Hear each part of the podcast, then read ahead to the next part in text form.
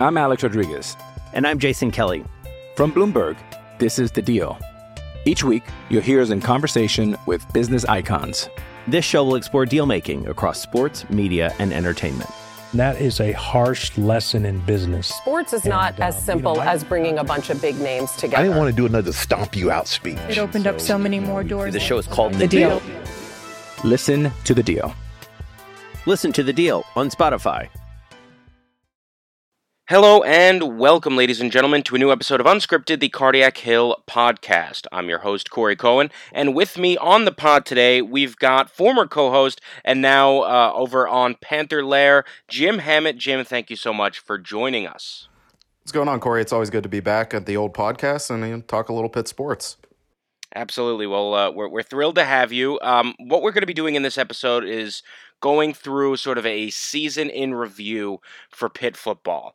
And it was a very odd sort of a year. They finished 7 and 5, which at the beginning of the season, I had you on for a season preview episode. And then we kind of both said, yeah, 7 and 5 is about where we see this team finishing up, and that would be solid. That would be a decent season. But I think the manner in which they finished 7 and 5 has people feeling pretty upset and understandably so because they lost the last two games of the year because they could have been uh, certainly an 8 but if not even a 9 maybe even a 10 win team and it just all sort of fell apart late. So how did this team unravel? Because they were in a really good spot even though they weren't necessarily playing great football they still had a great opportunity in front of them. They lose to Miami which sort of knocks them out of the uh, race for the coastal and then after that, uh, of course, we saw at the, the end of the season losing two big games to uh, Virginia Tech and then, of course, Boston College at the very end. So, how did things unravel from your perspective? I mean, I think it's pretty simple with this team, and it was kind of the story all year. It just it, it just came down to their inability to score. I mean, you you go back and you look through those five losses. I mean, Virginia they scored two touchdowns. Penn State one touchdown, Miami zero touchdowns, Virginia Tech zero touchdowns, and Boston College they scored one. So I mean, it it just comes down to uh, you know in big games, it just the offense disappeared for what for one reason or another. There was no good reason for it. I mean, they they showed the ability to move the ball, but uh, you know in, in the red zone, this offense just never seemed to click, and you know they had to settle for field goals way too often, and it, it you know, Boston College, Miami, Virginia Tech, those aren't great teams. Those are winnable games. And, you know, it's just a shame that they had such a great defense throughout the season uh, and they just really didn't seem to take advantage of it. Yeah, absolutely. I mean, that, that seemed to be the case that it, it was really just the offense. I mean, the defense played exceptionally well as they did last year when they made it to the ACC championship. And again, it was the offense that let them down in a different way. Last year, it was entirely on the passing game. This year, it was a little bit more spread out. Looking at the the offense and the struggles, where can we look to to really put fault? Because a few weeks ago, I did a podcast, and I I came up with that it really is spread out. That people who were just blaming one party that that's too simplistic. Because I certainly think Whipple is to blame, especially in the red zone when the play calling got more conservative. I think Pickett's got some blame. I thought he was decent, but not great. He didn't really have a big step up year. Thought the offensive line didn't improve. They didn't give Pickett any time, and they didn't help the running backs. The running game just was non-existent and of course the receivers had some drop passes and the tight end position just wasn't there so to you is is it pretty much spread out or is there maybe one more one party more at fault than another No, I mean, I think you kind of summed it up pretty well. I mean, you you, you go back and uh, you know Pitt's offense wasn't very good in 2018, but they found a way to be somewhat successful and you know have a chance to win games and it was because of the running game and you had four senior offensive linemen two senior running backs a senior fullback and that's what they had and that's what they knew they had and that's how they won football games this year. They didn't have just one thing they could really lean on. They didn't have a great quarterback they could lean on. They didn't have a great playmaker, a great offensive line, and you know, first year coordinator trying to put it all together. So I think it was just you know just the cause of all those things being thrown together is what happened with this Pitt offense. I mean, I like you said, I thought Kenny Pickett had moments. I mean, I think he if nothing else, the kid knows how to win games towards the end of games. He he came up big in the fourth quarter a couple times this year. I think uh, you know the receivers. I think you saw good things from Taysir Mack and Shocky Jacques Louis and Maurice Ffrench, but not on a consistent basis. I mean, you didn't get much out of the tight ends, and you know you had four brand new starters on the offensive line, and it showed at times. And and just you know the problem is it, it, the old saying goes if you have two quarterbacks you have no quarterbacks. Well pitt had four running backs and i don't think they had one running back and i think that was also a problem this year as well. Yeah i remember putting out a twitter poll. I forget after what game it was but i put out a twitter poll asking uh, pitt twitter how many legit acc starting running backs does this team have? And i think at the time the options were zero, one, two, three, and I think two was was the answer, the, the most common answer. And as it turned out, it was it was really zero. I, I, mean, I guess you could argue maybe one, and moving forward, you hope that maybe they will get to one or even two. But when it came to this year, it really seemed like zero because Sibley got hurt uh, about what halfway through the year, so and he was never able to break through. Carter, who was more of just a specialty sort of guy. You had Vincent Davis, who shows promise but also made some mistakes. And then AJ Davis was good, but again, never broke out. And so, really, it did sort of come down to, as you said, you know, four running backs, no running backs.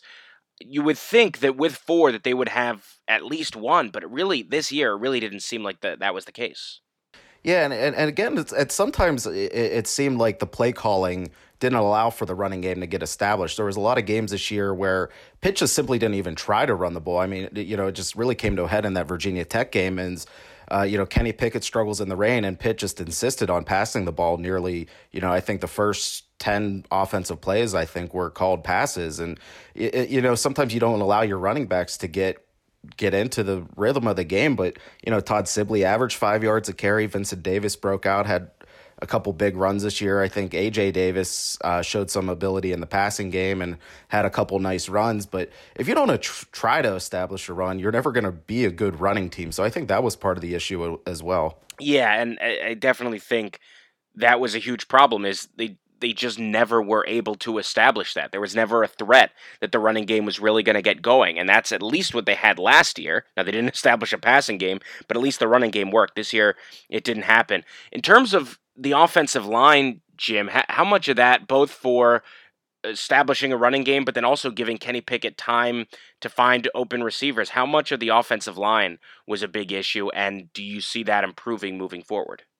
Yeah, I think it'll improve moving forward. I th- they they started some sophomores this year, and I think with offensive line, I think actually getting that game experience also helps you. I think guys like Jake Kradel and Carter Warren and uh, Carson Van Lynn and Gabe Hoy. I mean, I think those are guys you kind of want to build around, and of course you have a good center in Jimmy Morrissey. But yeah, this year I think they got exposed a little bit. I mean, Kenny Pickett did not always have time. Uh, he got sacked quite a bit. He he took more hits than he really should as a starting quarterback. And and again, it goes back to that running game where you know Pitt only rushed for fourteen hundred yards as a team, and last year they had two thousand two 1,000 yard backs. So I, I, think it'll get better over time. I think, you know, a part of it played in, in experience, part of it was playing in a new offensive system and, you know, just trying to find that right combination. I think they were still looking to find that. But I think going into next year, I think uh, this unit gained some valuable experience. I think they have a really good center, the best center in the ACC, and Jimmy Morrissey. So I think there, there's hope uh, for the future. I mean, I, I don't, there's no guarantee it'll be good, but I think there's some building blocks at least. Okay, well, for for a lot of Pitt fans, that's uh, that's good to hear. Now, basically, at this point, I think everyone is at the level with Pat Narduzzi where it seems like he's on a hot seat now. I, I don't think any serious person thinks that he should go this off season. But I think a lot of people are looking at it and saying, look, if next year, with a much easier schedule where you only have one difficult non conference game and where your uh, your ACC schedule shouldn't be too hard, it's not like you, you don't have Clemson on the, on the schedule. Uh, looking at things, next year should be at the very least an eight win year, if not maybe even a nine win year. So, and because of that, that if Pat Narduzzi does not get there next season, if he doesn't turn this program next year into the kind of program that everyone envisions moving forward as a upper tier ACC team that's going to be ranked, that's going to have a shot at the ACC championship game, if that isn't the case next year, that there's a real chance that he could be fired. Uh, Is that how you see it as well?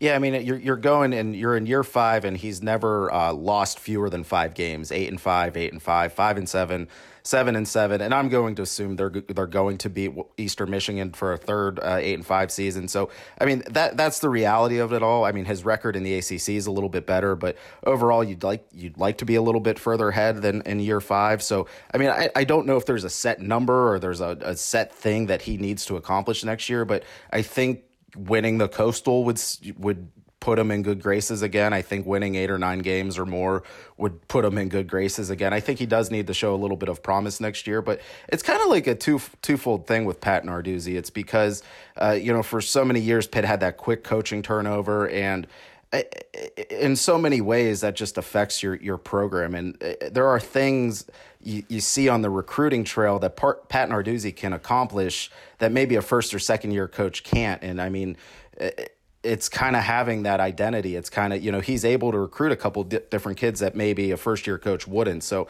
I don't think there's a bad thing. I know some people kind of make fun of the idea of, you know, consistency and stability. And, but I, I do think that's a real thing. And I think uh, your assistant coaches are able to build relationships with recruits. And I think that's a good thing. So I, I, I don't think it's a bad thing. Pat Narduzzi's going into his sixth, seventh, eighth year at, at Pitt. I mean, but he does need to show a little bit better results on the field. Now, when it comes to offensive coordinator, we obviously saw them make a change last year from Shawn Watson and go to Mark Whipple. We mentioned how bad the offense was this year, and while it wasn't entirely Mark Whipple's fault, if you you know branch it out and say, okay, well, at some point the coach takes responsibility or the coordinator resp- takes responsibility for all of the things for the receiver drops, for the lack of a running game, for the O line, for pay- for everything is there any chance that Mark Whipple maybe is the sacrifice of the season, uh, and they make a change there at, again after just one year at this point? Or if not him, is there someone else that you could see? Well, maybe this is the thing to to maybe make some sort of a sacrifice or a public showing that things are going to be different than this past year. Yeah, I'm not sure exactly who it's going to be, but I'm I'm assuming something's going to happen uh, to shake up the coaching staff. I mean, it's happened a lot lately. Uh, you know, you have Corey Sanders and Archie Collins, new guys in the secondary. Randy Bates is a fairly new defensive coordinator. Uh, you know, Charlie Partridge was brought in uh, to replace Tom Sims at defensive line a few years ago. So Pat Narduzzi does have a track record of he's not afraid to mix up his staff, and I think anyone uh, coaching offense right now, probably not named Chris Beatty, uh, it, at least has to think about it. I mean, I, am sure Mark Whipple's going to get a second year. He probably deserves a second year. But I mean, if you're Pat Narduzzi, you know, you're signing up for the offensive coordinator that just operated the 92nd best offense in the country this year. So there's a little risk factor in Narduzzi, uh, you know, trusting uh, Mark to you know, do a better job next year. So we'll see if he can do that. But I mean, I, I think the obvious answer you know, if they are going to make a change, uh, coaching change, it's probably tight end coach Tim Salem. I mean, I think that's been speculated for a while. Who knows if that happens or not? But there, there's been a lot of signs through the years. Uh, you know, just the inability to recruit a tight end, having to rely on graduate transfers all these years. I mean, at some point there has to be accountability there. So I don't, I don't know what if that'll happen. I mean, I think Tim Salem recruits fairly well. I think he does a good job, uh, you know, bringing in talent from the New York, New Jersey region. But at the end of the day, uh, the tight end position at Pitt has kind of been a black hole on the offense for a couple years now. Yeah, it does seem like now part of that is because the offensive systems they didn't really use tight ends, so maybe tight ends saw it that way. But I, I would guess that if someone's going to go, it's probably going to be Tim Salem, the tight ends coach. Uh, when it comes to Whipple, I agree with you. I think he gets another year. I think, yeah, he does probably deserve it. The the risk is, and and you mentioned it, is that there's a very real chance that next year could be Pat Narduzzi's last year. If this team does not turn it around, if they don't get to again at least eight wins, but even that would be sort of a tricky place. Nine wins and or an ACC Coastal Championship. That to me would be a slam dunk. Yeah, you're that, that's job security.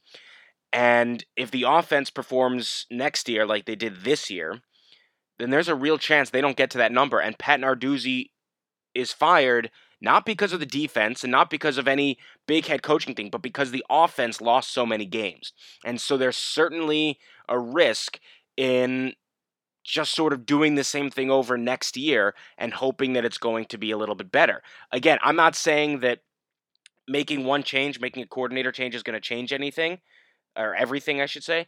I'm also not saying that not doing the change won't make things better. Basically, they could bring everyone back and it could be the entire same staff and maybe next year they just will naturally be better after a year of stability and and growth and all that stuff but it certainly seems like a risk because again, if this offense performs next year like they did this year, I can't see them winning nine games or making an ACC championship. And if that doesn't happen, I think we're both in agreement that there's a very real chance that Narduzzi could be fired. Yeah, I mean it's definitely possible. It, it, again, it always comes back to you know Heather Lyke did give Pat Narduzzi an extension, but she's not the one that hired him. So I, and we we we've seen with her and, and throughout the rest of the athletic department is she's not afraid to bring in people that she knows and people that she wants to hire. So I I, I don't know if there's this moment or this thing that can get Pat Narduzzi fired next year, but I, I do think the fan base is a little bit restless. I do think they would like to see eight or nine, ten wins at some point. And, you know, I think year six in a coaching tenure is probably a fair time to ask for it, uh, especially with a good defense. And it's probably going to be a good defense again next year, a senior quarterback, uh, you know, four returning offensive linemen.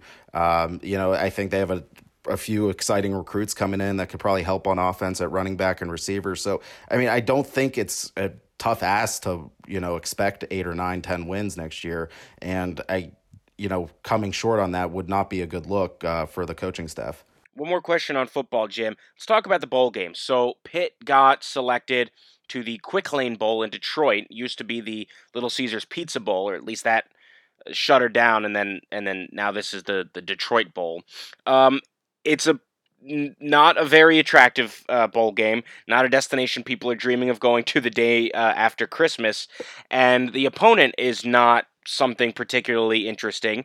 Uh, it's Eastern Michigan, which is Heather Lyke's former school, where she was the athletic director before Pitt. But that's a six and six team in the MAC. They're not that good. Not many people are going to want to go. Not many people are going to want to watch. But I argued online that this is actually a good scenario for Pitt because they got the easiest opponent. And ultimately, yeah, fans, a trip to Annapolis or New York is is a bit more glamorous than Detroit. But ultimately, at this point, it's not like the Orange Bowl was on the line. Either way, you weren't going to a sunny, nice, warm place in December. So at that point, it's just win the game. Where I don't care where you go, I don't care what day it is, just win the game. And if they had gone to New York, it would have been Michigan State as the opponent. If they had gone to Annapolis, it would have been Temple as the opponent. Both tougher teams. Eastern Michigan certainly should be a lot more winnable. So to me, this is again after you finish seven and five and lose the last two, this was the best case scenario they they could have gotten.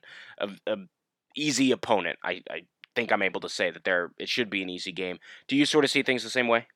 Yeah, I mean, I think after a certain point, uh, I, I don't know how big of a deal, uh, you know, going from Annapolis to Detroit is. I mean, once you get after that first 10, 12 uh, really good bowl games, I mean, you, you, you know, you kind of get what you get and you just have to deal with it. And so I think right now Pitt needs a win to finish the season. I think uh, they can't go into the offseason again losing a you know a fourth straight bowl game under Pat Narduzzi. So I think this program just needs a win. Uh, I, I don't think Eastern Michigan – is going to be a, a, super tough opponent. It's obviously not an exciting draw, but I think Pitt just needs to win. I think they're going to do that. Um, but again, like you mentioned, it's it's not an exciting destination. It's not a destination you want to be going into uh, the fifth year of a, a, a, coaching tenure of a guy that's supposed to be turning the program around. So.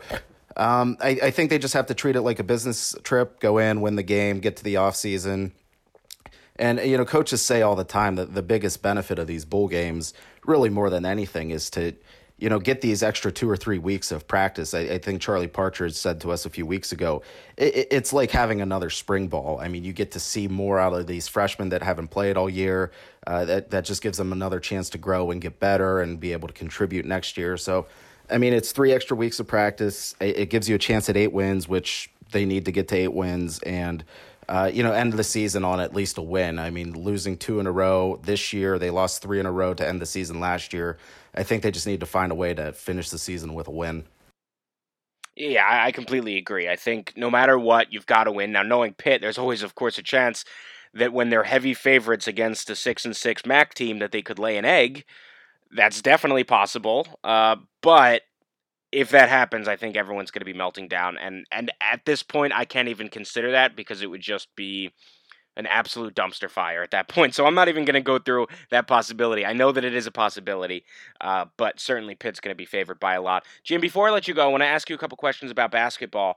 Um, based on where this team is right now, they're seven and three. They're one and one in the ACC.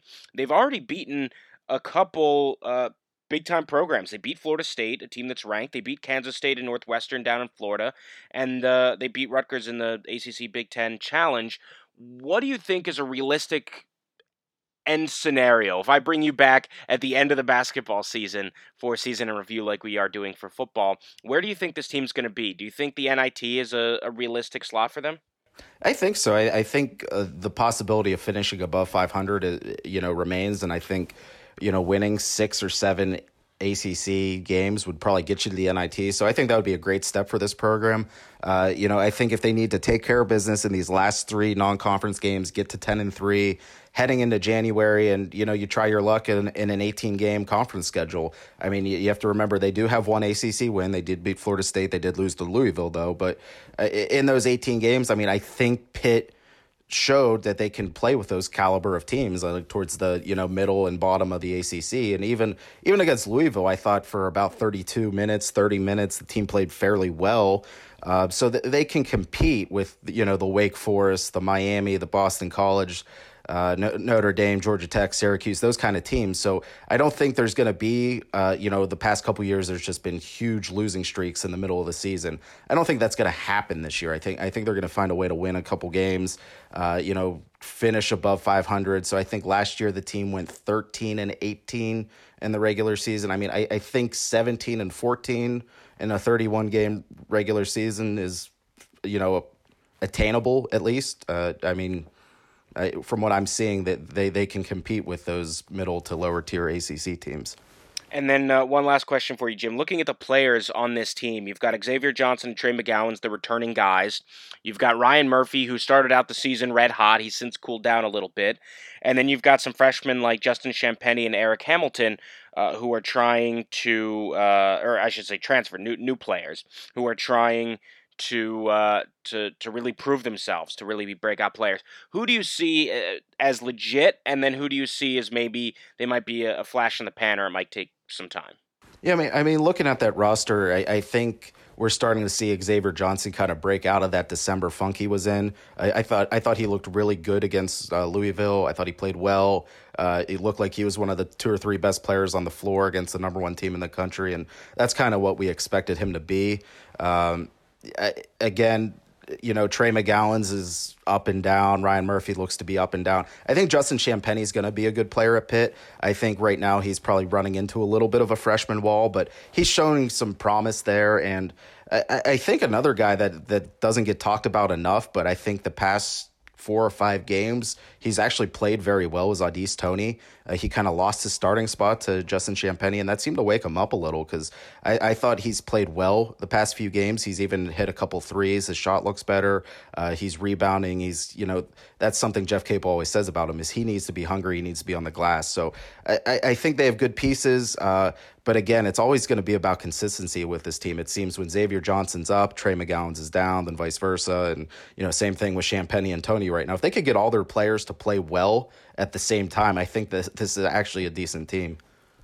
Yeah, you're right. I, did forget about Au'Diese Toney, who has been playing better as of late. It does seem like that is going to be sort of how it works out. Xavier Johnson and Trey McGowens are going to be good. There was that fear that they were going to drop off or hit a sophomore slump. But it seems like they've sort of stabilized. Champagne seems like a promising young freshman. Toney's been playing better. It seems like things are on the right track. I agree with you. NIT should be the goal, and I think it's a realistic goal. And so we'll see what happens moving forward. Uh, Jim, thank you so much for joining us again. Uh, everyone, you can find him uh, writing for Panther Lair. You could also find him uh, on Twitter at Jim Hammett. And again, thank you uh, so much for being back on the podcast. I appreciate it. Yeah, always good to be back. Anytime.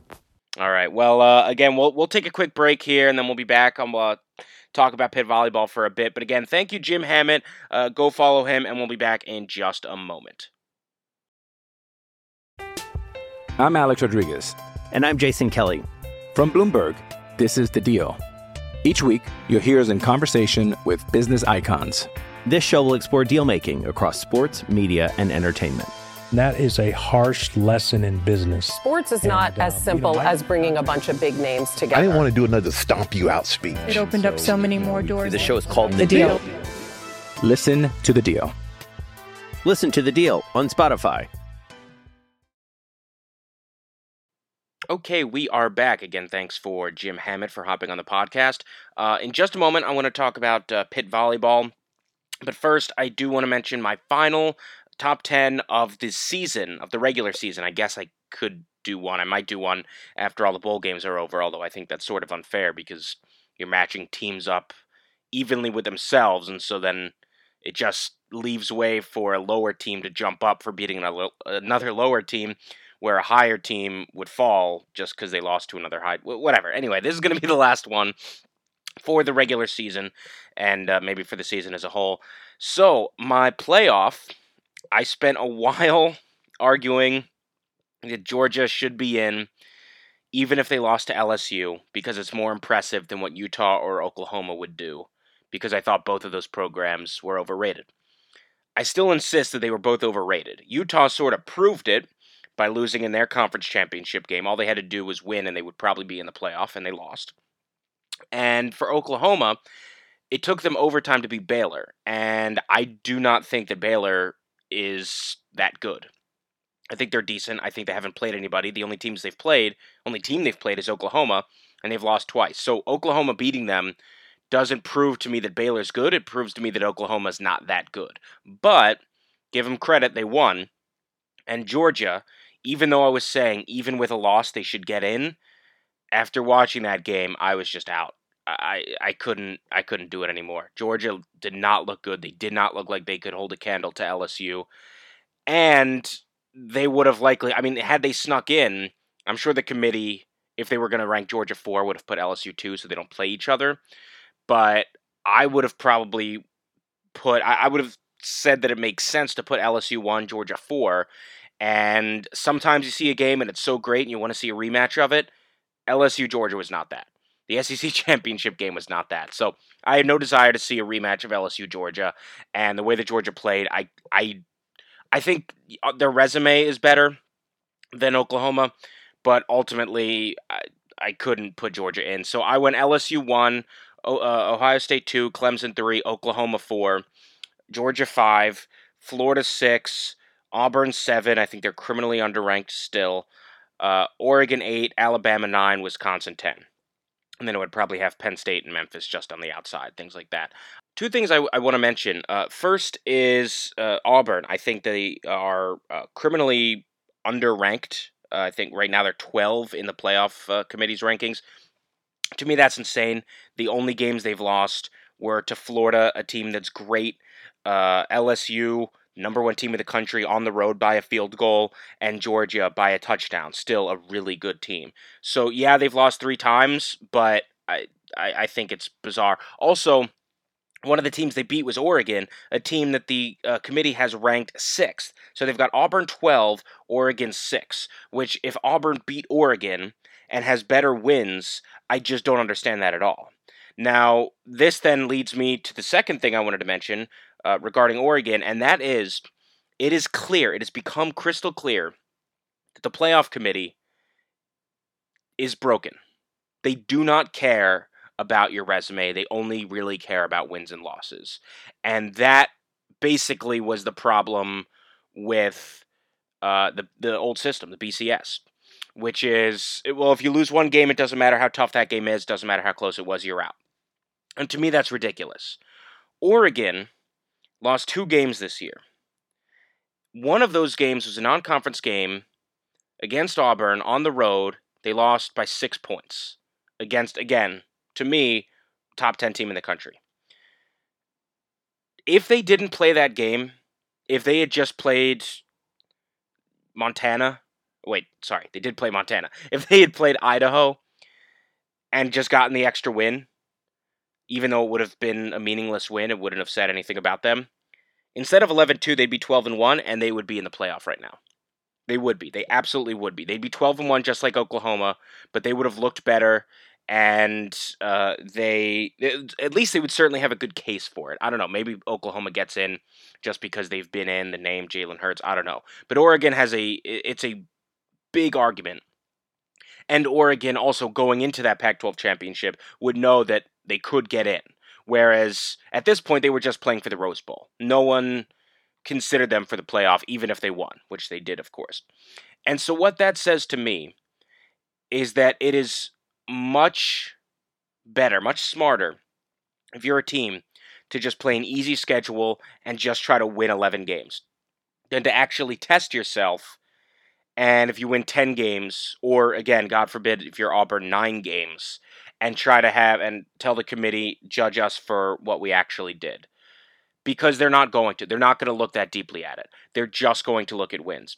And the reason I can tell you that is because when you look at the committee and you look at the final rankings of the season, it literally just goes in order of what their record was.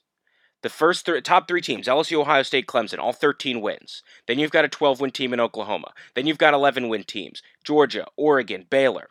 Then you've got 10 win teams Wisconsin, Florida, Penn State. That is literally just the order. And so all they're doing is just taking how many wins you have and putting it in order. The only place that deviates from that is that Auburn is one spot ahead of, one spot ahead of Alabama, even though they've got one uh, one fewer win. And Utah is a spot below where I guess they could be, but that's just because of the timing. That's because they lost late and they didn't look good doing it. But to me, it's insane that basically all it is is just how many wins you can amass. And preferably, if you're going to lose, lose early because a late loss is going to hurt you, as we saw with Utah. And so, if that's all it is, if you're a program, if you're an athletic director, it would be insane for you to actually go out and test yourself. Because what's the point? What is the point? All you have to do is win, and you're in. If you win 12 games and you're in a Power 5 conference, you're in. I don't if Minnesota won all of their games, they get in because even in a weaker power conference, even with a weaker schedule, you're still going to do it. If Pitt won all of their games and beat Clemson in the ACC championship, they would get in. And maybe even with one loss, depending on how that plays out. But you just can't have two losses. They're not going to put in any team that has two losses no matter what. And you're almost definitely not going to run the table in your conference. So don't try. And it sucks to see because I like seeing these good non-conference games. I like seeing Week One Oregon playing Auburn. To me, that was ex- it was exciting, and it said a lot. It showed a lot. But if you're not going to get rewarded for the win, which Auburn was not, because again, they lost three games to exceptionally tough opponents by small margins, but they're not rewarded for their win over Oregon because they're ranked below Oregon. And if you're not, if you're going to be punished for the loss, even though it's a very understandable loss, Oregon losing to Auburn on the road in a close game to start the season, well, then then what is the point? And again, I hate that because I like seeing these games. But if you're Oregon, you know that all you had to do was not play that game and you're in. And if you're Auburn, what was the reward for beating Oregon? Nothing. Because they lost three games in their conference. And it doesn't matter the eye test, how close they were, how good the opponents were. It doesn't matter. All you have to do is go out and win 12 games. And so that to me that is a horrible message that the committee is sending, but that is clearly the message that they are sending and that they have sent. Is win 12 games, win your conference champion or win 11 games and your conference championship. So you finish the season with 12 wins and you're set. That's all you have to do. If you go undefeated, if you get 13 wins, you're 100% in no matter what. And if you get 12 wins, doesn't even really matter who you've beaten, you're still going to get in. Because who did Oklahoma beat? They beat Baylor. Baylor's not that good, eh, but they got in. And they barely beat them twice, but they still got in because they got 12 wins. Did anyone else have 12 wins? No. There were just those four teams. Three of them were 13 and 0, and then Oklahoma was 12 and 1. Didn't matter how good the 11 and 2 teams were. Didn't matter how good uh, the the the uh, nine and three teams were or Florida at ten and two didn't matter. If you get twelve wins, you're in. And so, unfortunately, the committee, at the way it's constructed now, is just telling schools don't try, just go out and win games. If you're in a Power Five conference, they're giving you credit for playing tough enough games. Just go out and win them. At some point, you're going to have a good win. even if it's not until the conference championship game, at some point you're going to have to beat a good team. And if you do that and you just keep winning, we'll just go by the volume. We'll just go by the number. And that's what they've shown. And unfortunately, that's just what it's going to be going forward. So that's my rant. Uh, before we go, I want to hit on Pitt volleyball. Uh, just a massive, massive disappointment for the Panthers to end the season. They had a truly phenomenal campaign. It looked like this was a team that had a legitimate chance to make it to a national championship berth, to, to maybe win a national championship. They were snubbed by the selection committee entering uh, the tournament. They were 29 and 1, and they were ranked second in the country in the polls. But when the committee came out, again, me on the committee, they were uh, put in the sixth slot, which again to me was criminally underrated. As it turns out, it didn't matter because they lost in the opening weekend. They lost to Cincinnati in the second round. And it's just, it's really frustrating. There's no way around it. It does not mean that Pitt deserved to be ranked sixth in the country. They deserved better. Sometimes it's just a bad night, and the Panthers had a bad night. They were undefeated in the ACC. They only last, lost one match all season long. That was to Penn State, a team that they had already beaten in straight sets. But ultimately, it just comes down to the tournament, and they lost. And that is the sort of tragedy of, of college sports. I mean, that's what it is. It all comes down to a tournament, and it's thrilling and it's great. But I've said the same thing in basketball. It does not tell us who the best team is. It just tells us who gets hot at the right time. Now, sometimes that's the best team, but a lot of times it's not. And if you had a. This is what I actually do like about the college football playoff the selection committee withstanding, is that the only teams that are going to play for it are the teams that had amazing seasons. Now, I'm fine with expanding it to a top eight, but to me, that's as far as it should go. Because after that, then you're putting teams on an even level who had very different seasons. And that's just the nature of it. In this case, with an NCAA tournament, as they do in basketball and all the other sports, Pitt plays Cincinnati, and they both have an equal chance to win, with the exception of, in this case, Pitt got home court advantage. But they they take these two teams who had wildly different seasons and they have the same chance to win. So I just don't like that. I've never liked that. I would like to see eh, outside of March Madness and basketball just because that's like a tradition and the madness is part of it. But outside of that, it, it's still not a good way to crown a champion. And so for all the other sports, I don't particularly like it. It gives more teams a shot to compete for a national championship, but then it also devalues everything else. And what happens is Pitt's incredible season has been devalued. Because as great as it was, what do they get from it? All they get from it is what they've gotten before. They got an ACC championship before, and they got it again. And it's great for them, but it's something they've gotten before. This year was supposed to be that extra step. This year was supposed to be the national championship. And they couldn't make a run. And they had a great path. They could have done it, but they just couldn't make a run. And it's definitely frustrating. Again, I'm not saying this because they lost that I don't like the system. I've never liked the system, at least in terms of picking a champion. A season long, you have the season long schedule, and then all of it is essentially just boiled down to this tournament at the end. I don't love it, but that's just what it is. And it's very unfortunate that Pitt's season, you just sort of throw it out and start from scratch. And that's not to say there weren't some incredible things and this team did some some great stuff and there's a lot to be happy about another ACC championship and Kayla Lund being the conference player of the year and being ranked number 2 in the country it's all great but ultimately this program has built itself up to compete for national championship, and they weren't able to do that this year. So, as incredible a season as it is, now it's all gone, and they have to start from scratch next year.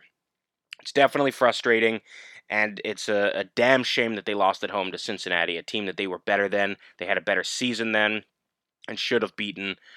But again, that's just how it is. So, Pitt volleyball, the season's over. It was one hell of a run with a devastatingly uh, abrupt finish. And uh, who knows? Maybe next year's the year. But it's a shame how well they played all year, and they got everyone's hopes up, deservingly so, that they could actually uh, compete for a national championship and then just fell short. It's pitting. It happens across sports. There's no discrimination. Pitting comes to everyone. That's just what it is. So, on that happy note, uh, that'll be it for this episode of Unscripted. Um, thank you all so much for listening. Uh, thank you for Jim uh, Hammett for coming on. Again, uh, this episode, this uh, podcast is on the SB Nation network of podcasts. You can find us anywhere you listen to podcasts. Uh, please subscribe if you can. Uh, it does a great world of help. And then also rate and review the podcast if you can. Uh, I'll be back talking about Pitt basketball primarily moving forward. certainly be talking about the bowl game as that approaches against Eastern Eastern Michigan, but it'll be mostly Pitt basketball moving forward. Of course, if anything comes up in the other sports, we'll be sure to mention that, talk about it as well. But until next time, I'm Corey Cohen, signing off from Unscripted, the Cardiac Hill podcast.